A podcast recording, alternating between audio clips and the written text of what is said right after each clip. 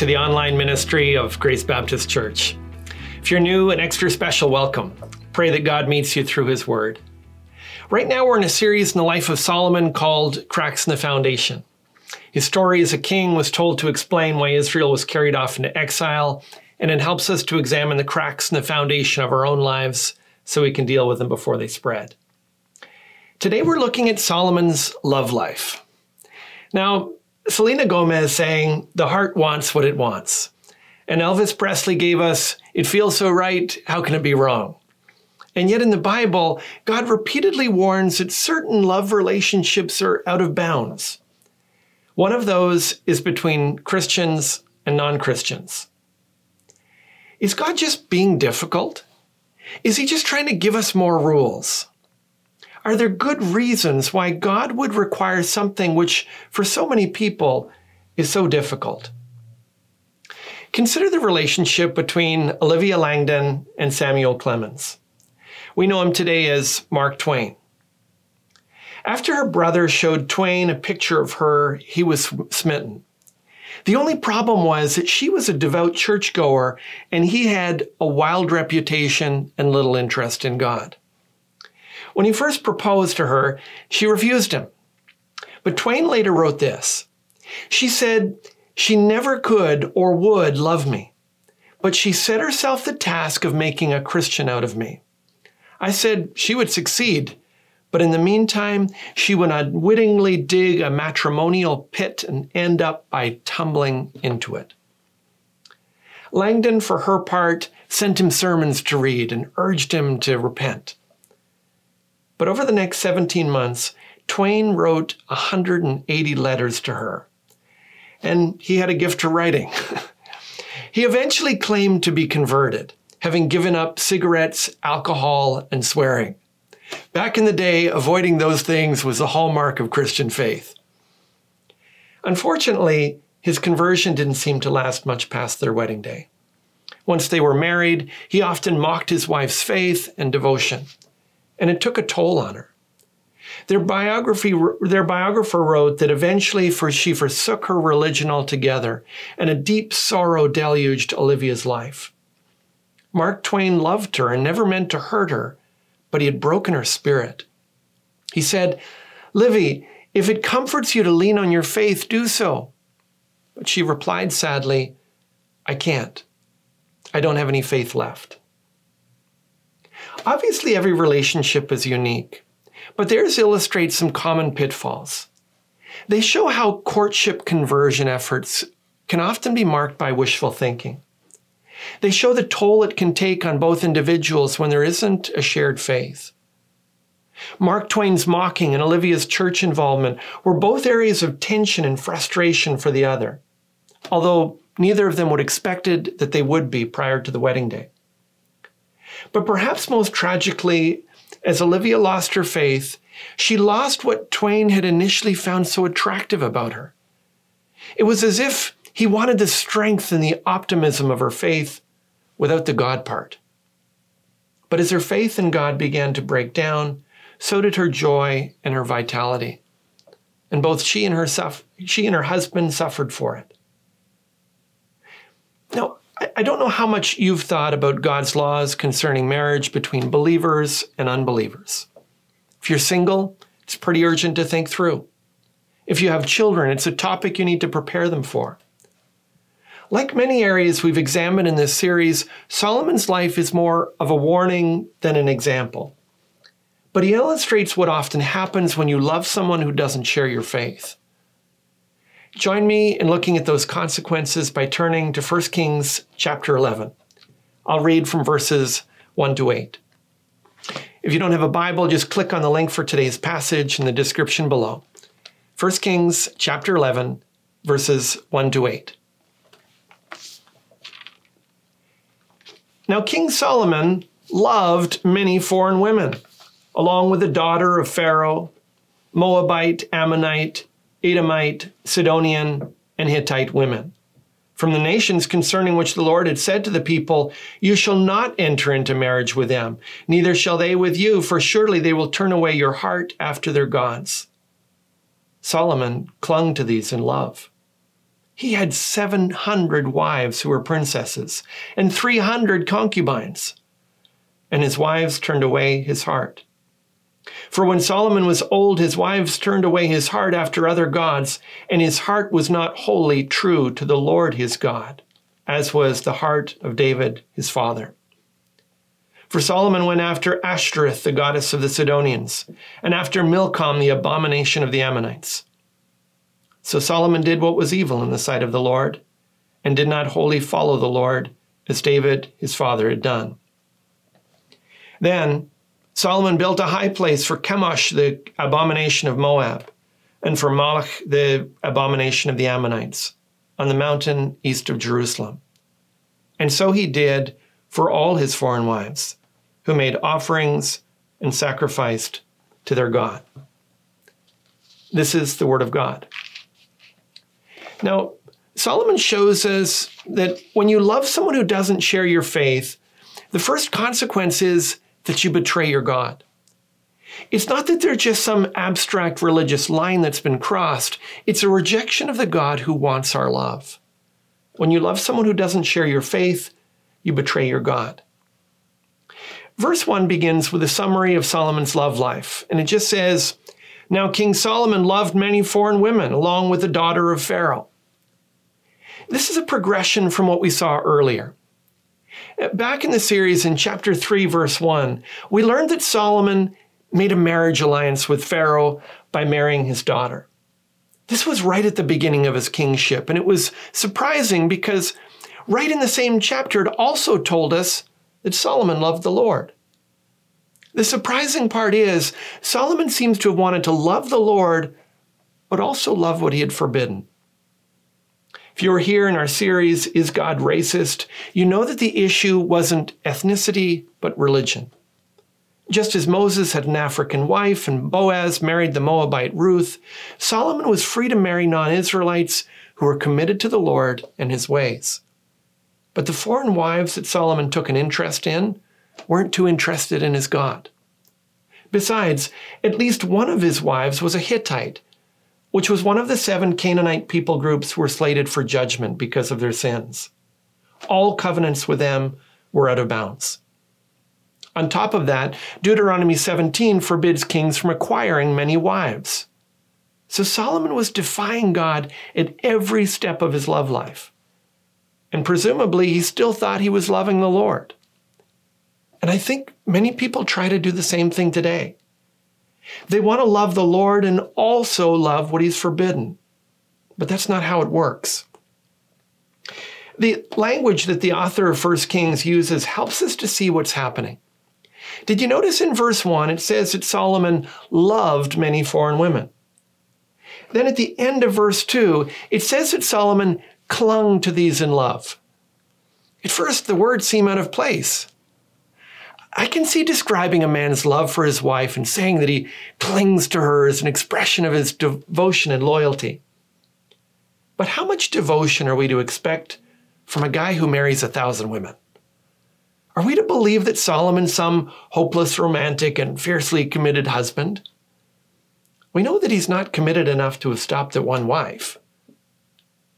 Most scholars believe that the point of these descriptions of Solomon's love is that they're the exact words used to describe the love that believers are supposed to have for God.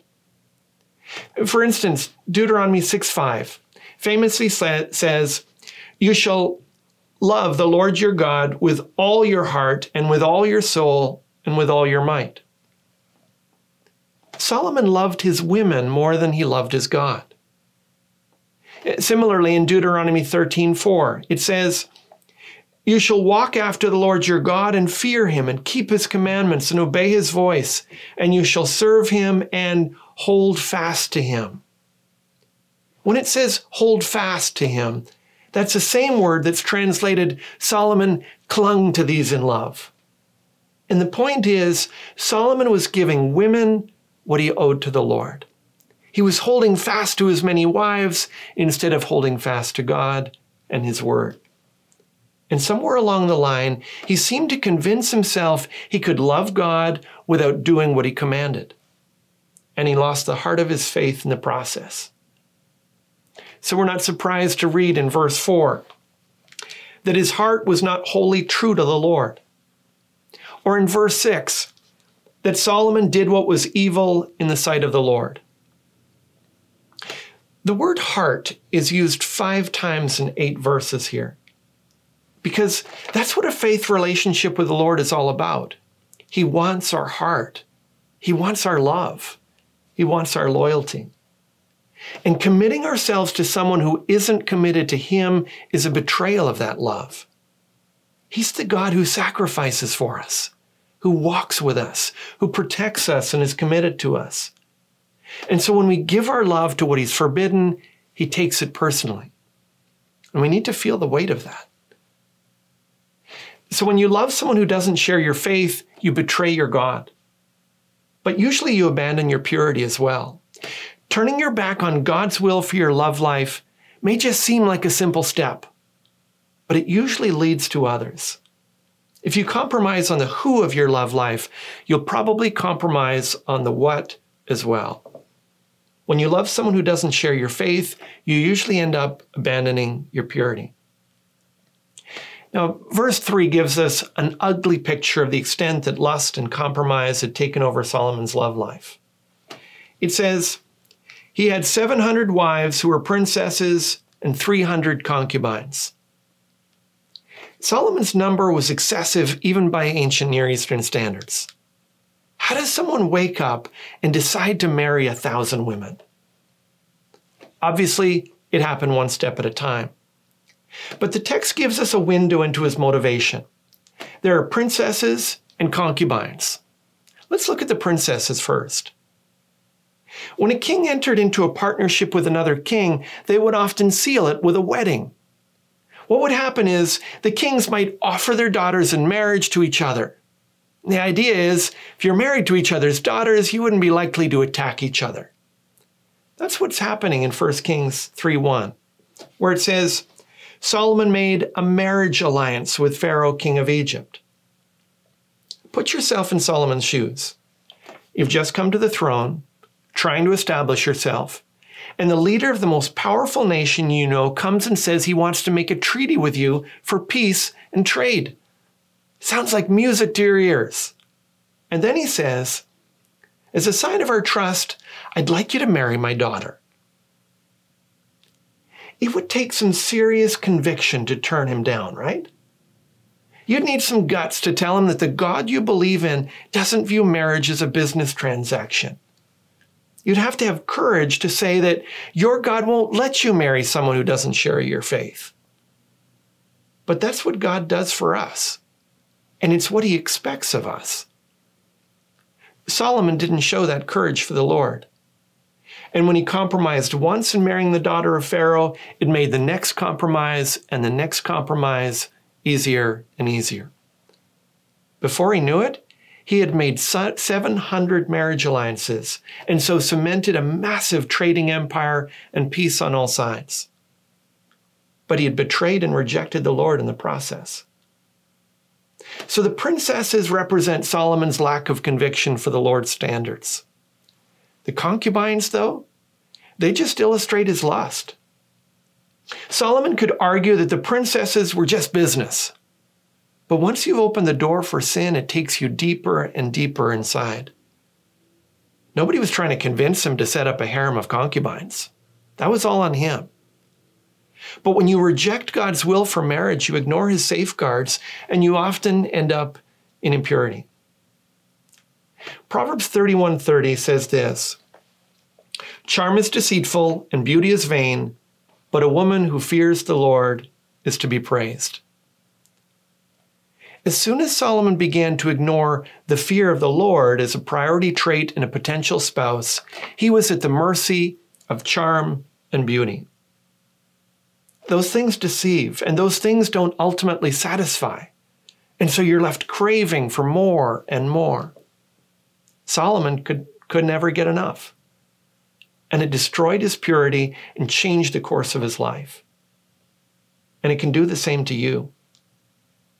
I read recently of a writer who created a fake and deliberately terrible online dating profile as an experiment.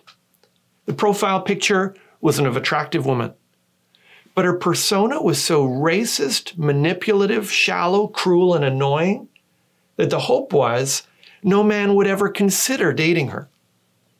The fictitious 25 year old woman from California said that a typical Friday night involved knocking the cups out of homeless people's hands.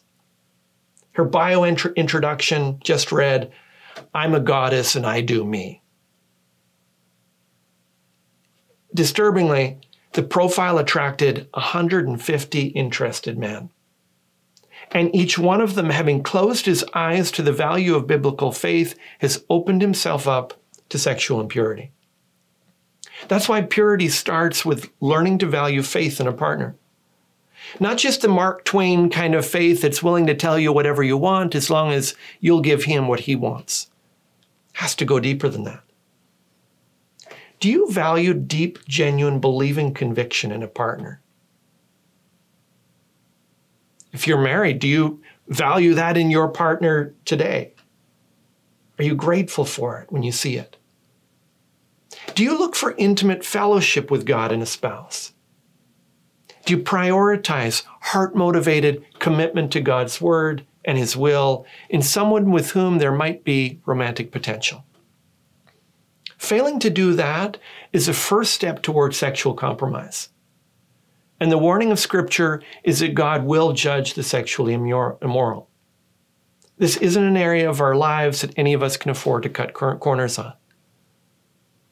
So, what we learn from Solomon is that when you love someone who doesn't share your faith, you betray your God, you abandon your purity, and finally, you worship like the world. For Olivia Langdon, it meant that she didn't have any faith left when she desperately needed faith to lean on. For others, the impact may be more or less severe. But no believer becomes one with an unbeliever without it undermining their faith. And usually the impact is devastating. When you love someone who doesn't share your faith, you begin to worship like the world. Now, like many of you, Solomon had been warned about the dangers of compromising with his choice of a romantic partner but he thought he knew better.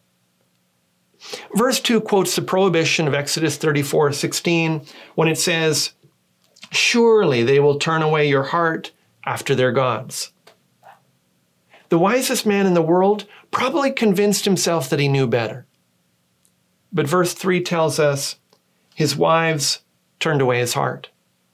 In fact, they did so spectacularly. Verse 5 tells us that he began to worship Ashtoreth, the goddess of the Sidonians, and Milcom, the god of the Ammonites.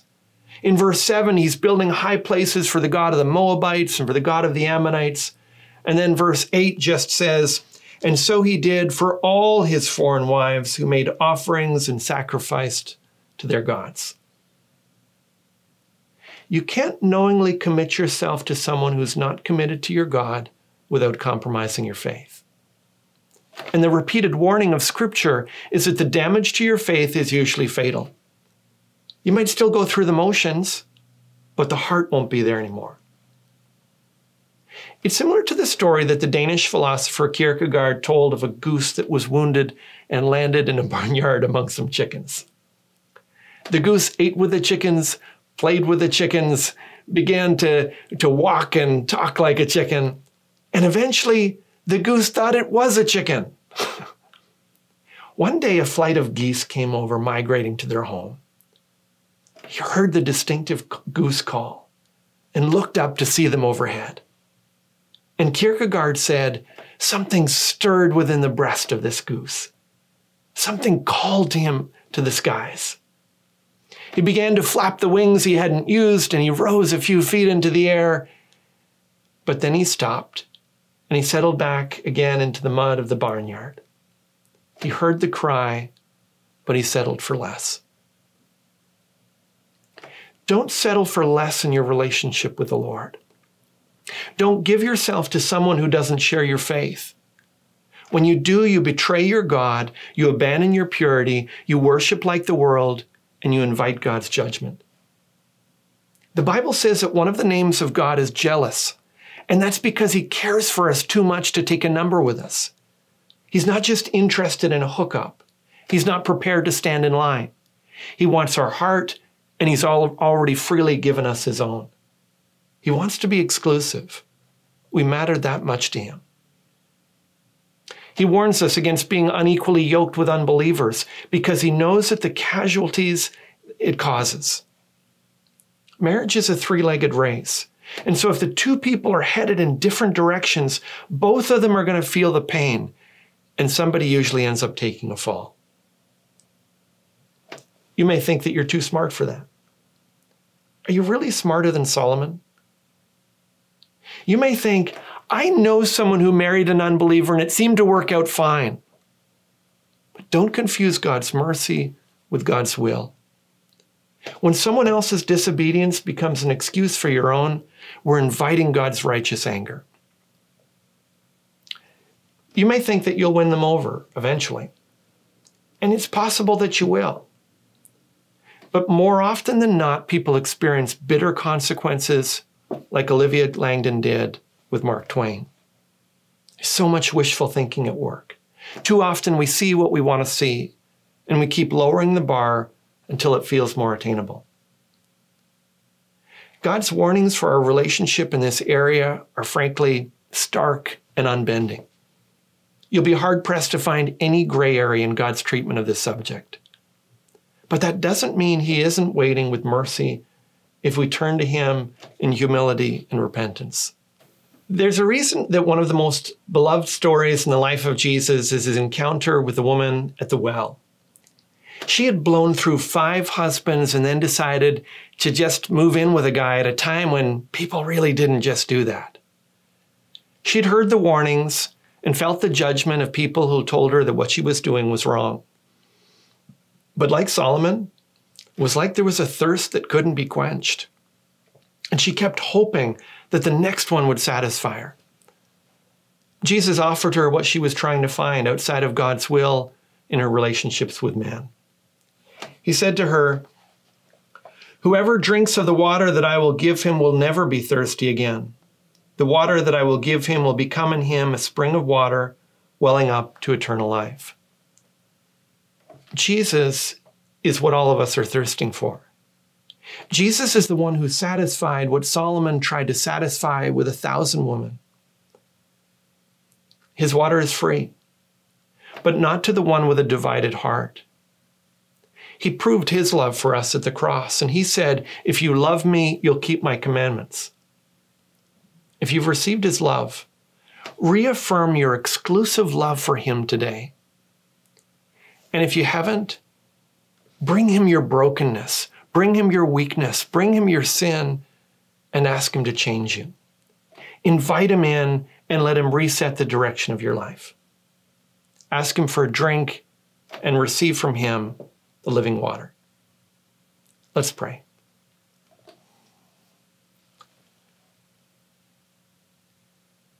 Heavenly Father, anytime we talk about love, we talk about something that has an incredible power to pull us.